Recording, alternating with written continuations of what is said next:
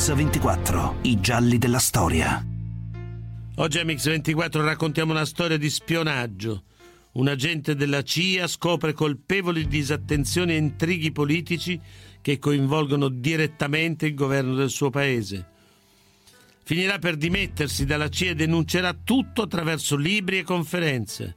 Il suo nome è Robert Baer e ascolteremo questa storia e le sue sconvolgenti dichiarazioni dalla sua voce. Dichiarazione dove racconterà tutto, anche se i suoi casi sono coperti dal segreto di Stato e quindi niente ufficialmente verificabile.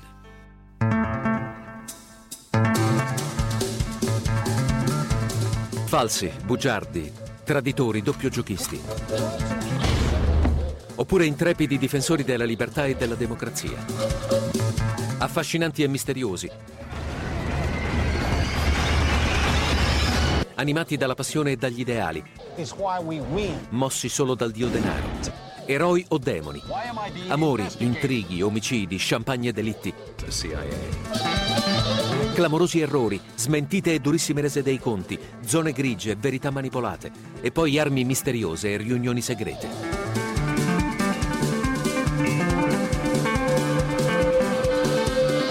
«007 nel terzo millennio. Sembravano spariti. Sembravano diventati grigi burocrati dietro efficientissime reti telematiche da dove controllare il mondo. Dopo l'11 settembre sono tornati, con le loro identità multiple e l'eterna clandestinità. Sono tornati per strada, a uccidere e a farsi uccidere. Rapiscono imam tra Milano e il Cairo, si infiltrano nelle terre di nessuno dell'Afghanistan tribale, vivono sotto copertura tra gli Hezbollah del Libano, uccidono con sostanze radioattive a Londra. Nella stessa Londra muoiono, vittime della stessa arma, o diventano possibili untori. La guerra fredda ripiomba nella cronaca e apre nuovi scenari. Tra l'Occidente e il Medio Oriente, tra la Cecenia e l'Iraq, tra Sean Connery e George Clooney, tra Litvinenko e Baer, le ultime notizie dal fronte. Quale mistero si cela dietro la morte dell'ex spia Alexander Litvinenko? Chi lo ha ucciso e chi potrebbe essere il mandante? Le spie sembrano all'improvviso ricomparse sullo scenario internazionale a Londra, a Mosca, ma anche a Beirut e a Baghdad. Robert Baer, ex agente segreto della CIA, ora scrittore, autore di libri come Dormire con il diavolo e La disfatta della CIA. È stato nelle zone più calde del mondo, ha rischiato più volte la vita. Signor Baer, lei ha detto le spie non sanno più spiare. A che cosa si riferiva esattamente? Basta guardare alla situazione di oggi in Iraq e al rapporto Baker, secondo il quale la CIA in Iraq non ha la minima idea di chi bisogna combattere. È molto lontano il tempo in cui si sapeva con chiarezza chi fossero i nemici. Il livello di professionalità dei servizi di intelligence è sceso notevolmente. Ad esempio, pensiamo a quanto sia avvenuto in Italia. Una persona che con molte probabilità è innocente, Abu Omar, è stato rapito e poi spedito in Egitto. È stato un fiasco totale. È su questo che lei definisce un fiasco. Qual è la responsabilità degli italiani? Gli italiani hanno commesso un errore nel fidarsi degli americani. Hanno creduto che Abu Omar fosse un terrorista. Non lo era e per compiacere gli Stati Uniti l'Italia ha accettato di aiutarli con quel rapimento. E il tutto si è trasformato in una farsa. Nel suo libro lei scrive: il gruppo della CIA che si occupa dell'Iraq era una pura facciata.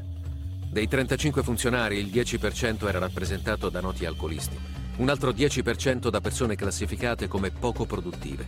2 su 5 erano pensionati tornati a lavorare a contratto. Ai rimanenti non importava molto che l'agenzia avesse fonti di informazioni in Iraq. Il Congresso riversava $5 milioni sulla CIA per l'Iraq, ma non $1 veniva speso per reclutare informatori tra gli iracheni. Quindi, secondo lei, la CIA, o meglio la sezione irachena della CIA, era inefficiente, così? Sì, è vero, era inefficiente. Abbiamo perso la nostra ultima buona fonte già nel 1994. L'unica altra fonte che è venuta fuori fu il genero di Saddam, che disse agli americani che tutte le armi di distruzione di massa erano state distrutte. Credo fosse nel 1996. Il punto è che non solo siamo andati in guerra in Iraq senza sapere se avessero o meno armi di distruzione di massa, ma addirittura non sapevamo assolutamente nulla di quello che stesse avvenendo al suo interno. Eravamo totalmente alla cieca, così come gli inglesi e tutti gli altri. Non si può fare una guerra sulla base di semplici supposizioni, è da pazzi. Lei ha detto: avrei potuto uccidere Saddam Hussein, il piano era pronto. È vero, poteva farlo? Sì, avremmo potuto ucciderlo nel marzo 1995. Io ero in contatto con 5 generali iracheni sunniti, i quali erano pronti per muovere il comando di carri armati contro Saddam vicino Tikrit. Sì, ma intanto lei è la spia più conosciuta al mondo adesso, anche grazie a Hollywood e a George Clooney, che ha interpretato il suo ruolo nel film Siriana. A proposito, che effetto le ha fatto vedersi interpretato dal divo più sexy di Hollywood? È difficile esserne all'altezza. Certo, diciamo che se fosse successo 25 anni fa, prima che mi sposassi, sarebbe stato un ottimo biglietto da visita. E Clooney è stato una brava spia? Sì, lui è stato grandioso e devo dire che mi ha davvero stupito il modo in cui ha reagito. Perché? In che senso? Era incredibilmente sorpreso dal fatto che proprio per quella interpretazione si fosse sentito tradito dal suo stesso paese, mentre invece all'estero era stato molto apprezzato. E noi George Clooney lo abbiamo sentito. Allora, cosa ha significato l'incontro con Baer? Conoscere Robert Baer non ha cambiato le mie posizioni, ma di sicuro mi ha permesso di conoscere molti aspetti che prima ignoravo. Voglio dire, lui sa moltissime cose. Bob non ha cambiato le mie opinioni, ma mi ha svelato in retroscena di molte situazioni, di cui ovviamente non ero a conoscenza. Non avevo capito il livello di complessità e di coinvolgimento dell'America in molte situazioni. Personalmente ritengo che questo sia il peggior periodo della storia del nostro paese. Quello più imbarazzante. D'altra parte, però, c'è da dire che noi americani siamo anche bravi nel rimediare ai nostri errori. Io voglio stare dalla parte giusta della storia, quella che pone degli interrogativi ai governanti, sempre e comunque, chiunque sia al potere. Dopo Pearl Harbor c'è stato un momento in cui abbiamo avuto così tanta paura che arrestavamo qualunque giapponese girasse per le nostre strade. Non è stato un grande momento per la nostra democrazia, eppure vi abbiamo posto rimedio. Ecco perché penso che rimedieremo anche a quanto accade oggi. Si deve poter parlare di questi argomenti senza per questo essere considerati dei terroristi. Clooney lo ritroveremo più avanti, ma intanto vogliamo raccontarvi la storia dell'uomo che nel 1995 poteva uccidere Saddam Hussein. La storia di Robert Baer. Ero in Iraq nel 1995. Un generale iracheno, un sunnita, è venuto da me e mi ha detto: ascolta, abbiamo un piano per prendere 12 carri armati e portarli nel villaggio dove è nato Saddam. Aspettiamo finché non arriva Saddam, prendiamo i carri armati, circondiamo il palazzo e lo costringiamo alle dimissioni o lo uccidiamo. Quando a Washington hanno avuto paura e hanno bloccato l'operazione, gli ufficiali e i soldati nei carri armati sono stati arrestati e uccisi. Gli organizzatori del colpo sono stati traditi. Robert Baer nasce a Silverton, in Colorado, il 22 giugno 1954. È stato un agente della CIA dal 1976 al 97, quasi sempre nelle zone più calde del Medio Oriente. Dicembre 1983, Robert Baer arriva a Beirut, in Libano, per la sua prima missione da agente segreto. Nella stessa città, 2 attentati kamikaze hanno da poco ucciso 258 americani. Baer deve indagare sui mandanti degli attacchi. Le indagini portano Baer in Iran, dove la teocrazia di Khomeini protegge il movimento fondamentalista Hezbollah, che Baer sospetta sia il vero mandante degli attentati. Baer si sposta in continuazione, cambia identità, professione, nazionalità, agendo sempre sotto copertura. Alla fine degli anni '80 la sua rete di informatori lo porta in Uzbekistan e Kazakistan, sulle tracce dei mercanti d'armi che in quell'epoca cominciano a esporre il loro campionario di materiale chimico e radioattivo. Baer si sposta in India e in Pakistan, poi al confine tra Tagikistan e Cina, dove deve indagare sui test nucleari clandestini condotti da Pechino e sulle dotazioni atomiche del Pakistan. Negli anni 90 il nuovo nemico è il terrorismo islamico. Baer vive pressoché stabilmente in Medio Oriente, dove comincia ad indagare sulle misteriose trame che regolano gli affari tra Arabia Saudita e Stati Uniti. Ma a questo punto Baer comincia a diventare una spia scomoda, sia per la Casa Bianca che per la stessa CIA. Ma nel 1995, quando Baer, vice capo delle missioni della CIA in Iraq, deve reclutare generali disertori dell'esercito di Saddam Hussein e organizzare un colpo di stato contro il dittatore, succede qualcosa che segnerà per sempre la sua carriera. È una delle operazioni più misteriose e controverse di cui Baer si sia occupato. Oggi Robert Baer ha deciso di parlare, anche per vendicarsi del trattamento subito dalla CIA. Scrive libri, articoli, concede interviste, fa rivelazioni esplosive. Ma le sue missioni sono tuttora classificate come segreto di Stato. Dunque le informazioni fornite da Baer non sono verificabili fino in fondo e anche per questo suscitano reazioni controverse. Oggi Robert Baer è tornato a Silverton, in Colorado. Crescere dentro la CIA mi ha fatto capire come funziona il mondo. Un mondo complesso e pericoloso, quello di Robert Baer. Lo abbiamo visto in Iran, in Medio Oriente, in Afghanistan, in Arabia Saudita, in Libano. La sua vita sembra l'attualità del momento. Le sue missioni hanno come target le zone calde del mondo di oggi. E invece siamo agli anni Ottanta e Baer ha una destinazione, Beirut, in Libano. Pur essendo arrivato in volo a Beirut almeno 50 volte, avevo sempre la sensazione di venire abbandonato nel più profondo girone dell'inferno. Alla CIA noi avevamo scelto un approccio diverso per restare in vita. Certo, portavamo le pistole, ma in un paese dove quasi tutti all'età di 12 anni possedevano un fucile mitragliatore, le armi di piccolo calibro non erano così utili. Contavamo piuttosto sui segreti del mestiere appresi dai terroristi. Muoversi di continuo, confondersi con l'ambiente ed essere sempre imprevedibili. Con la storia di Robert Baer riprendiamo dopo la viabilità. Breda, i portoni più belli d'Italia, sicuri e installati in un giorno. Bredaportoni.com vi presenta Mix24, i gialli della storia. Siete ancora all'ascolto di Mix24, stiamo raccontando l'incredibile storia dell'agente segreto della CIA, Robert Baer. Ma ascoltiamo il commento del giornalista Gianni Riotta, il responsabile dell'antiterrorismo della CIA, Robert Steele e James Schlesinger, ex direttore della CIA.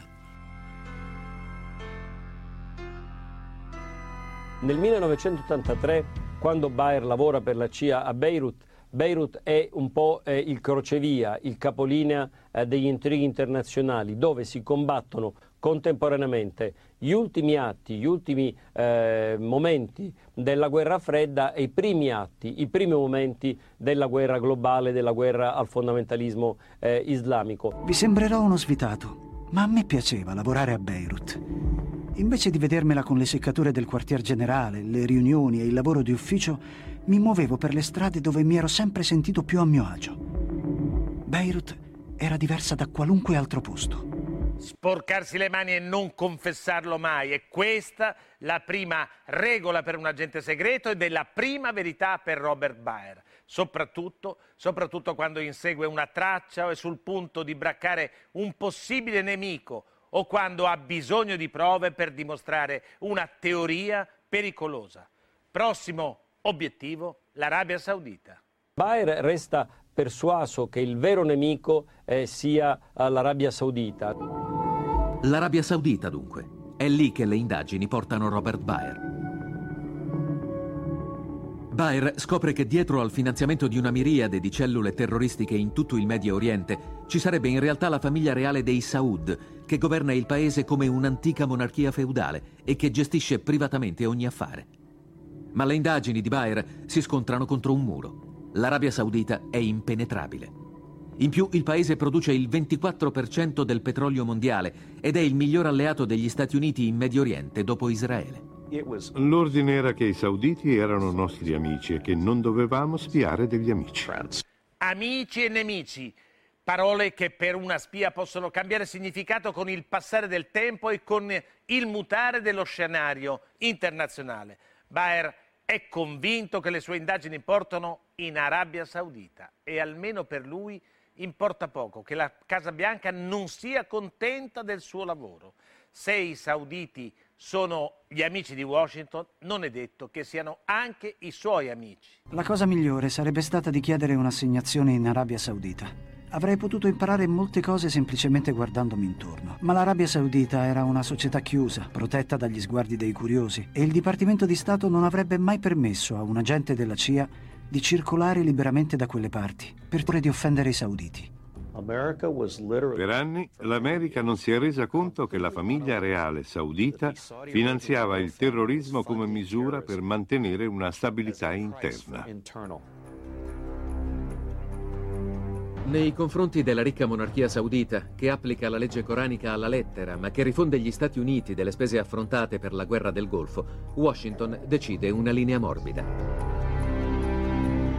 I più potenti gruppi petroliferi americani lottano per accaparrarsi i favori della leadership saudita e aggiudicarsi una fetta di una torta che vale 150 miliardi di dollari all'anno. Nel consiglio d'amministrazione della compagnia saudita Aramco, molti membri sono cittadini americani. I diplomatici americani, una volta in pensione, se ne vanno a lavorare per l'Arabia Saudita o per un altro paese del Golfo. I sauditi stanno comprando i nostri politici. Tutte le decisioni vengono prese sulla base di ciò che serve alle multinazionali. Stanno saccheggiando un intero paese. Il segretario di Stato Baker una volta disse: "La questione è semplice, per spiegarla basta una parola, petrolio". Basta che un politico sia compiacente verso l'Arabia Saudita per essere invitato a Riyadh e guadagnare milioni di dollari per un discorso pubblico. Funziona così. Ex impiegati della Casa Bianca vanno a lavorare per una banca saudita e diventano consulenti. Non si può non essere alleati delle compagnie petrolifere americane, sia prendendo soldi da loro direttamente oppure possedendo loro azioni. In Arabia Saudita, ad esempio, oggi la Exxon è incontrastata. Baer capì fin dall'inizio e rapidamente che bisognava prestare attenzione al petrolio e a Wall Street. In ultima analisi, la lobby petrolifera conta più della CIA. È così che funziona a Washington. Se la lobby petrolifera sta qui, allora la CIA sta qua giù. C'è innanzitutto il Dipartimento di Stato, poi a seguire le lobby economiche, poi i vari consulenti e il petrolio. Poi c'è la Casa Bianca ed il Congresso. Petrodollari e potere, a cui aggiungere gli interessi della politica e le esigenze dell'intelligence. E in più la cocciuta caparbietà di Baer. Le sue indagini stanno veramente per portarlo in un campo minato dove anche le coincidenze possono trasformarsi in un pericolo. Per una pura coincidenza, proprio tra le mura della Casa Bianca, Robert Baer scopre che le lobby petrolifere stanno aiutando Bill Clinton, finanziando la sua campagna per la rielezione. Baer si imbatte in Roger Tamraz, il capo di numerose compagnie petrolifere, il quale è stato invitato ad un pranzo con il presidente. Per questo invito, 300.000 dollari finiscono nelle casse del Partito Democratico. Vidi con i miei occhi questo facoltoso libanese che versava del contante. E Don Fowler in cambio gli prospettava una lista di favori, un incontro privato con il presidente, una notte nella camera da letto di Lincoln, un volo sull'Air Force One, un paio di gemelli da polso. Insomma, una lista completa, con tanto di prezzi. C'era un catalogo. Da principio pensavo che fosse tutto uno scherzo. Non riuscirò mai a perdonare la mia stupidità. È incredibile che non sia mai riuscito a capire come funzionasse il sistema. All'epoca mandavo continuamente dei rapporti sulle campagne di finanziamento. La CIA non spiava gli americani, figurarsi se spiava il presidente degli Stati Uniti. Passavo al direttore delle informazioni sul presidente e loro erano sconvolti. Lavoravo per la CIA, per dire la verità, e non avevo certo intenzione di comportarmi diversamente in quell'occasione. A me non è mai fregato nulla della politica. Ma quando cominciai a scrivere rapporti sul presidente degli Stati Uniti, feci una cosa che non si era mai fatta nella CIA, e la feci consapevolmente. Andai al Congresso e dissi tutto quello che era successo, anche se non sapevo bene come funzionasse, ma dovevo dirlo a qualcuno. Baer andrà fino in fondo. Al congresso testimonia sul ruolo delle lobby nella politica americana e in particolare nelle elezioni presidenziali. Parla anche dei metodi poco ortodossi adottati dall'entourage di Clinton. Ovviamente i sauditi, avendo un flusso di denaro inarrestabile che viene dal petrolio, dai petrodollari, influenzano pesantemente sia la politica del Partito Repubblicano che quella del Partito Democratico. Da questo a dire che il Presidente Clinton o il Presidente Bush sono delle marionette manovrate dai sauditi, ce ne corre. L'amministrazione Clinton, sia la prima che la seconda, ha sempre smentito le irregolarità. L'amministrazione di Clinton dunque ha sempre respinto le accuse di Baer. Per Baer allora si apre un periodo difficile. Le sue denunce non trovano conferma, ma Baer è uno di cui la CIA non può fare facilmente a meno. La situazione irachena infatti torna ancora una volta in primo piano e Baer deve tornare in Iraq. 2 agosto 1990, l'Iraq invade il Kuwait e prende possesso dell'intero paese. Al Pentagono nessuno ha prestato attenzione agli avvertimenti che giungono dagli agenti della CIA che operano tra i due confini. Il divario tra la percezione di Washington e la realtà delle cose fu enorme. Si vedevano già i primi scontri, ma loro continuavano a dire «Ma no, non è niente». E io «Non sono mica pazzo, li sto vedendo con i miei occhi». Vedevo i primi carri armati, le armi, e loro mi rispondevano «Ma noi non vediamo niente». Con la storia di Robert Baer e le sue rivelazioni riprendiamo dopo la pubblicità. Sono Enrico Ruggeri, questa settimana storie drammatiche e storie intense al Falco e il Gabbiano. Se oggi noi conosciamo e apprezziamo Van Gogh, lo dobbiamo a sua cognata Johanna Van Gogh. Wolfgang von Trips, il nobile che attraverso la sua passione per le auto andò incontro alla tragedia. E poi voliamo sulle ali di carta fino a Verona per l'amore più famoso della storia, Giulietta, con il suo Romeo naturalmente. Un grande poeta, un grande uomo, un grande musicista dalla voce inconfondibile, Leonard Cohen. L'eroica, folle, tragica epopea del bandito Pugačov. Vi aspetto tutti i giorni alle 15:30, Il Falco e il Gabbiano, su Radio 24.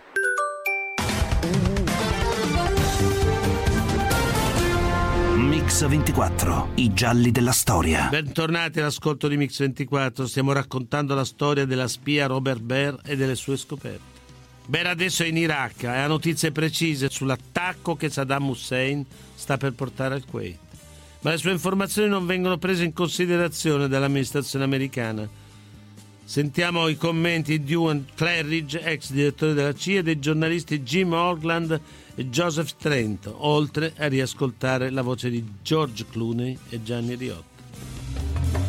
Saddam stava inviando enormi quantità di uomini al confine con il Kuwait. Con le immagini satellitari ce ne rendemmo subito conto.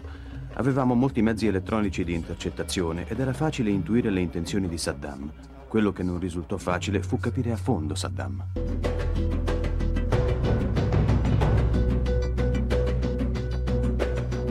La guerra del Golfo sarà breve. In pochi giorni l'esercito di Saddam Hussein è costretto alla resa. Si pone però una domanda cruciale.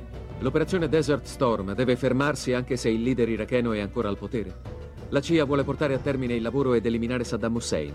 Il presidente Bush invece è contrario. La CIA aveva impiantato una base clandestina nel nord dell'Iraq, che io dirigevo. Lo scopo di quella base era organizzare i dissidenti iracheni a rovesciare Saddam. Abitavamo in una costruzione in cemento con il tetto piatto, identica a tutte le altre. Al secondo piano c'era la sala operativa. La coperta appesa alla finestra.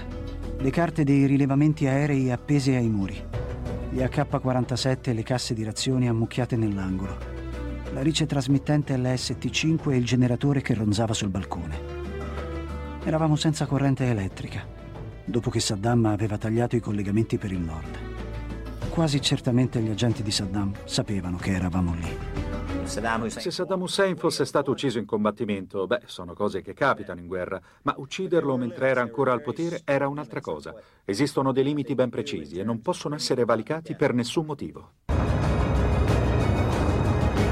L'idea sembrava essere quella di affidare alla CIA l'esito di quella guerra incompiuta.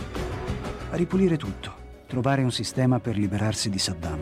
È un'ipotesi liberarsi di Saddam, un'ipotesi pericolosa forse, ma anche una possibilità concreta di chiudere definitivamente la partita. A questo punto le strade della politica, quelle dell'intelligence, possono anche non incontrarsi. Infatti, mentre a Washington discutono, Baer è sul campo. Ero in Iraq nel 1995. Un generale iracheno, un sunnita, è venuto da me e mi ha detto: ascolta, abbiamo un piano per prendere 12 carri armati e portarli nel villaggio dove è nato Saddam. Aspettiamo finché non arriva Saddam, prendiamo i carri armati, circondiamo il palazzo e lo costringiamo alle dimissioni o lo uccidiamo. Il generale è stato mandato nel nord da un gruppo di ufficiali che intendono liberarsi di Saddam. Ora quel generale ha bisogno di sapere se gli Stati Uniti interferiranno oppure no. Mi bisbiglia tutto con voce rauca, guardandomi negli occhi. Deve sapere se Washington vuole o meno che Saddam sia deposto. Niente di più. Senza la complicità degli Stati Uniti, ogni mossa sarebbe folle, perché il dittatore è in grado di reprimere qualunque opposizione. Mi è sembrato un buon piano. Gli ho risposto: ne parlo a Washington e andiamo avanti. Così l'ho detto a Washington. Per guadagnarsi il necessario appoggio della CIA, il generale disertore informa Baer su ogni dettaglio. Elemento centrale dell'azione saranno 3 unità da combattimento particolarmente addestrate, con una potenza di fuoco sufficiente ad attaccare anche una divisione della Guardia Repubblicana di Saddam. I dettagli dell'operazione e i nomi dei generali dissidenti coincidono con i dati in possesso alla sede centrale della CIA. Da quello che ho capito in seguito, Clinton ha saputo del piano, ma non ha detto nulla al suo consigliere della sicurezza nazionale. Baer prende tempo. Passano 2 settimane, ma da Washington non arriva nessun ordine. Washington, di fatto, ignora il colpo di Stato. Io avevo paura che alla fine ci sarebbe stato il nostro sangue sul terreno anziché quello di Saddam. Non mi rimaneva che arrendermi. Gli consegno il mio ultimo pacco di razioni militari e mi allontano. Ma il generale alla testa del colpo di Stato prende una decisione suicida. Anche senza l'appoggio americano, decide di andare avanti comunque. La scia di un razzo guizza nel cielo. Pochi secondi dopo segue un unico, vivido lampo. Il generale ha deciso di attaccare il 5° corpo d'armata. Quando a Washington hanno avuto paura e hanno bloccato l'operazione, gli ufficiali e i soldati nei carri armati sono stati arrestati e uccisi. Gli organizzatori del colpo sono stati traditi. L'azione finale del colpo, che prevede l'attacco vicino a Tikrit, non scatterà mai. Saddam dunque è ancora il reis di Baghdad e nessun colpo di Stato ha scalfito il suo potere. L'accordo tra Baer e il generale iracheno non ha portato a nulla. Qualcosa allora non ha funzionato. Ma le cose stanno veramente così? Qualcuno a Washington ha davvero dato il via libera a Baer?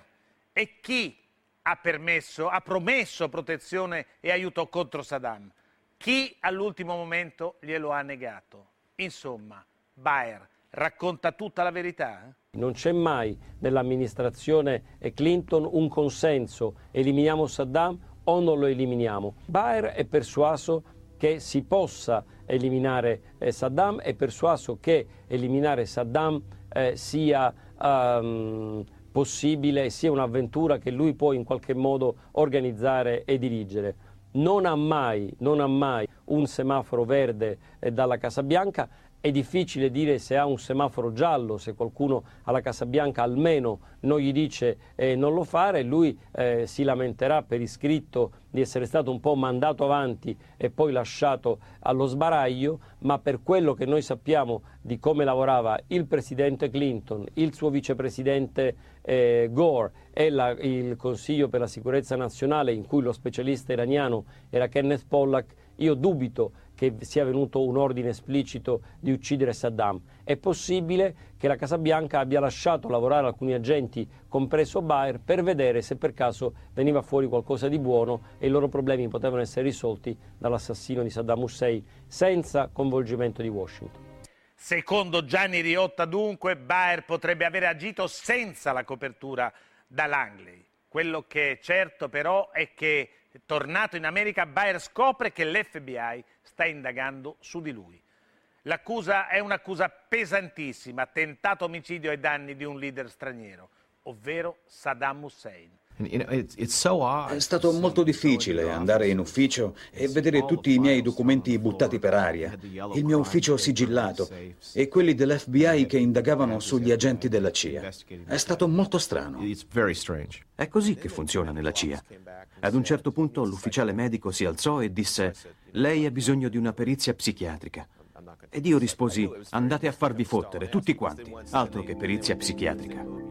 Sono certo che se avesse potuto, la CIA avrebbe fatto saltare in aria la mia casa con me dentro. Baer è un personaggio scomodo, scomodo per tutti, per di più è sotto inchiesta da parte dell'FBI. Per anni Baer ha indagato nei santuari del fondamentalismo islamico, ha stabilito rapporti, si è creato fonti, ha trovato informazioni di cui l'intelligence americana avrebbe bisogno per combattere un nemico che è arrivato fino al cuore degli Stati Uniti. Baer invece è ancora un agente sotto inchiesta. Io sapevo che non stavo facendo nulla di sbagliato, ma mi resi conto di come funzionava il sistema e compresi il messaggio. Per me era giunto il momento di mollare tutto ed andarmene. Robert Baer si dimette dalla CIA. La versione diversa, la missione della CIA, dell'agenzia, che l'agenzia dà un po' sottotono, tra dietro le quinte e con tranquillità, è che a quel punto la condotta di Baer è troppo eclatante, troppo fuori dalle righe, troppo inadatta a un agente che deve invece sempre agire con grande discrezione, e quindi è utile mettergli un po' la sordina. Dopo un anno di indagini e le successive dimissioni di Baer dalla CIA, nell'aprile del 1996 Robert Baer viene dichiarato innocente. In riconoscimento della sua esemplare carriera al servizio della CIA, Baer viene insignito con una prestigiosa medaglia. Una medaglia che chiude una carriera, ma ancora una volta Baer non ci sta. Robert Baer non ha nessuna voglia di abbandonare il terreno e torna a fare l'operativo, naturalmente a modo suo. Dopo le dimissioni dalla CIA presta la sua opera da privato a chi ha bisogno di informazioni, e le informazioni, come sempre, le vuole trovare di prima mano. E allora Baer torna in Medio Oriente.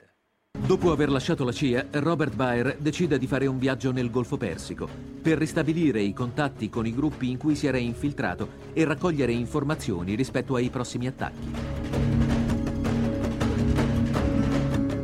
Nell'estate del 2000 Baer è di nuovo in Medio Oriente. Come scriverà nel suo libro, Baer riceve da una sua fonte alcune informazioni su uno spettacolare attacco terrorista che è in preparazione per l'immediato futuro.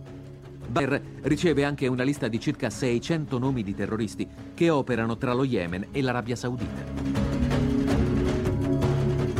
10 di quei nomi saranno gli stessi dei terroristi più ricercati dopo l'11 settembre. Avevo dei rapporti molto stretti con un gruppo di dissidenti dell'area del Golfo che erano a conoscenza dei piani di attacco. Dopo essermi dimesso dalla CIA, non andato in pensione, tornai in Medio Oriente. Il 12 ottobre 2000, nello Yemen, un attacco suicida contro la nave militare americana Cole nel porto di Aden uccide 17 marinai e ne ferisce altri 26. A dispetto del suo budget annuale, che costa ai contribuenti americani vari miliardi di dollari, la CIA ancora una volta viene colta assolutamente di sorpresa. Quello è stato uno dei casi più importanti di cui si sia occupato Bob Baer. È stata una delle sue missioni più difficili, dare la caccia al terrorista numero uno, colui che aveva progettato quell'attacco e che è appena scappato di galera.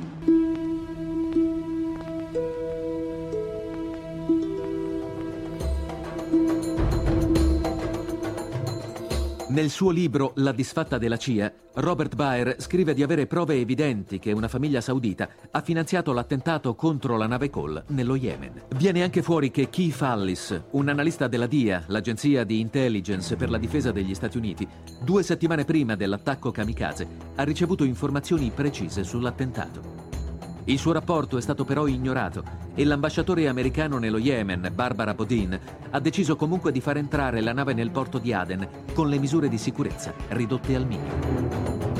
Baer è convinto che la corruzione della Casa Saudita e gli aiuti che i sauditi danno alle madrasse dove si predica l'odio fondamentalista, alle scuole islamiche e alla rete clandestina e alla rete terroristica di Osama bin Laden, che è un ex cittadino saudita, sia il vero nido di vespe da colpire. Il vero fallimento fu che la CIA non condusse alcuna operazione in Arabia Saudita.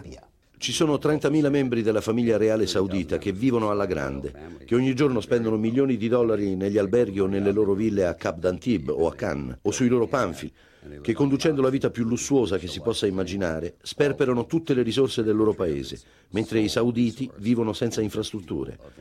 Loro hanno delle precise responsabilità, eppure noi americani in qualche modo abbiamo foraggiato questo sistema di vita.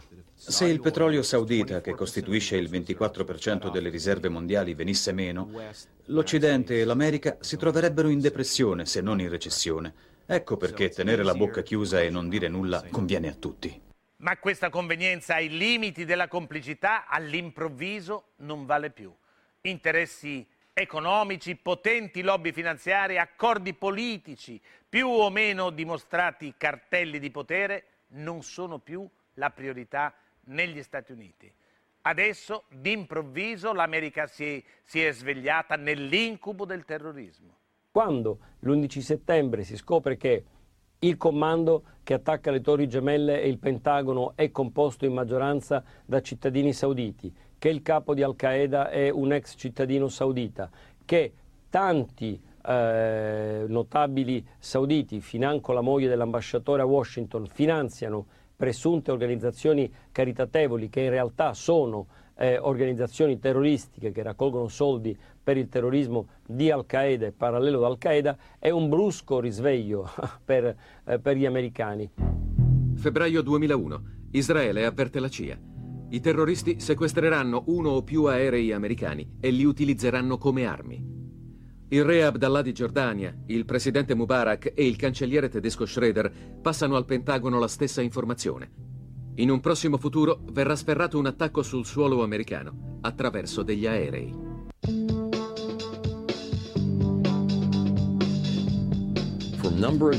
Gli estremisti islamici si sono addestrati per anni a dirottare aerei. Si addestravano in gruppi di 4 o 5 per sequestrare un velivolo utilizzando armi semplici, come piccoli coltelli. Il 24 agosto 2001 il DST, il servizio segreto francese, consegnò all'addetto dell'FBI a Parigi un documento nel quale si mostrava chiaramente che Moussaoui agiva per conto di Al-Qaeda. Zacharias Moussaoui è una delle menti degli attentati dell'11 settembre 2001. Fino ad ora è l'unico ad essere stato arrestato. Noi fornimmo delle informazioni specifiche che dimostravano chiaramente che Moussaoui era stato addestrato in Afghanistan in un campo diretto da Bin Laden. Sapevamo anche che aveva avuto dei contatti con agenti di Al-Qaeda in Europa e abbiamo fornito i loro nomi alle autorità degli Stati Uniti.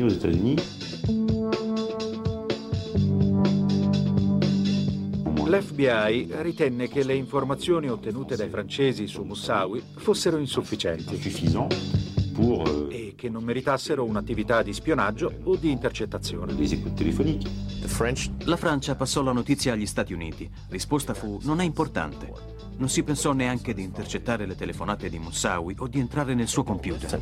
Nell'agosto 2001, Baer continua a ripetere al presidente: ci saranno degli attacchi terroristici nel territorio degli Stati Uniti. Sapevo che la CIA non mi avrebbe prestato ascolto. Erano certi che non sarebbe successo nulla. È sempre così. Quando decidono che non succede nulla può cascare anche il cielo, ma loro non cambiano limiti.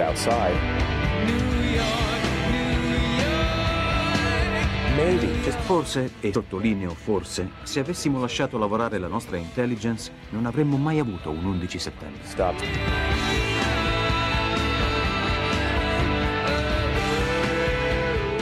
Signor Baer, lo abbiamo sentito, lei aveva delle informazioni sull'11 settembre, avrebbe potuto fare qualcosa di più in qualità di agente della CIA in servizio? Per esempio, avrebbe potuto fornire prove? Io ero in contatto con un uomo che era riuscito ad intercettare le telefonate di Khalid Shaikh Mohammed, l'uomo che ha ideato l'11 settembre. E visto che mi conosceva dai tempi del Libano, disse a me che voleva mettersi in contatto con qualcuno della CIA per parlare di Bin Laden e del suo piano. E io ho provato più volte a dire di mandare qualcuno, ma nessuno mi ha dato retta. Ma è vero che secondo lei con l'11 settembre c'è stata la vera disfatta della CIA? Assolutamente sì. Ma l'11 settembre segna anche l'inizio della lotta comune contro il terrorismo internazionale. Ecco, in questa lotta, oggi, esiste una collaborazione tra russi e americani? Secondo lei sì o no? No, quei giorni sono finiti. Assolutamente no. Su alcune cose, sulla Cecenia, si può dire che stiano dalla stessa parte, ma per il resto di sicuro vedremo la Russia sempre più vicina all'Iran contro gli Stati Uniti. Lei ha detto che gli agenti del KGB durante la guerra fredda erano molto più bravi di quelli della CIA. Perché?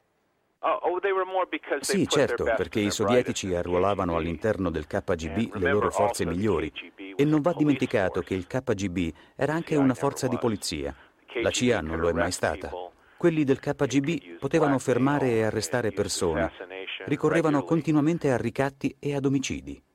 Ma ritiene che sia ancora così? Se si guarda a quello che è successo a Londra con Litvinenko, si è trattato di un assassinio riuscito male. Male perché i russi erano convinti che non si sarebbe mai potuti risalire al Polonio. Pensavano che Litvinenko sarebbe morto immediatamente e una volta sepolto nulla sarebbe venuto alla luce. Ma allora chi ha ucciso secondo lei Litvinenko? I servizi segreti russi. E perché? Per dare una lezione a Berezovsky. Insomma, per fargli capire, tu sei il prossimo se non tieni la bocca chiusa. Litvinenko, lo sanno tutti, ha accusato Putin del suo assassinio. È plausibile? Potrebbe, ma non si può sapere la verità. Alla fine tutte le persone che sono coinvolte in questa storia rischiano di morire. Ma secondo lei, cosa ha sbagliato l'ex agente russo Litvinenko, sbagliato così tanto da farsi uccidere? Litvinenko aveva pensato che non lo avrebbero mai ucciso a Londra. Sarebbe stato troppo ovvio. Avrebbe creato troppi problemi politici alla Russia. Credo che abbia commesso un errore di valutazione. Aveva creduto di essere al sicuro a Londra. Ma non si può mai essere sicuri da nessuna parte. L'ex agente segreto Gordievsky ha sostenuto qui da noi che la Russia si è messa sul terreno del terrorismo internazionale. È d'accordo con il suo collega del KGB? Certo, è un'affermazione molto forte, ma non dobbiamo dimenticare che la Russia sta armando di nuovo l'Iran e la Siria, e né che la Russia abbia iniziato a ritirare concessioni alle compagnie petrolifere occidentali. Il che significa che la Russia sta facendo un passo indietro verso il regime sovietico. Nei prossimi tempi vedremo la Russia, specialmente in Iraq, ma in generale in tutto il Medio Oriente, sempre più attiva contro gli Stati Uniti. Lei nel febbraio del 2006 ha detto: in Iran oggi non c'è un solo agente americano. L'ultimo agente americano in Iran sono stato io l'anno scorso, quando non lavoravo più per la CIA. Non mi pare un buon segno. Gli agenti americani non vanno in Iran, quindi non hanno la minima idea di cosa stia capitando in quel paese. Ma è possibile che sia così anche oggi? Non le sembra davvero un'esagerazione?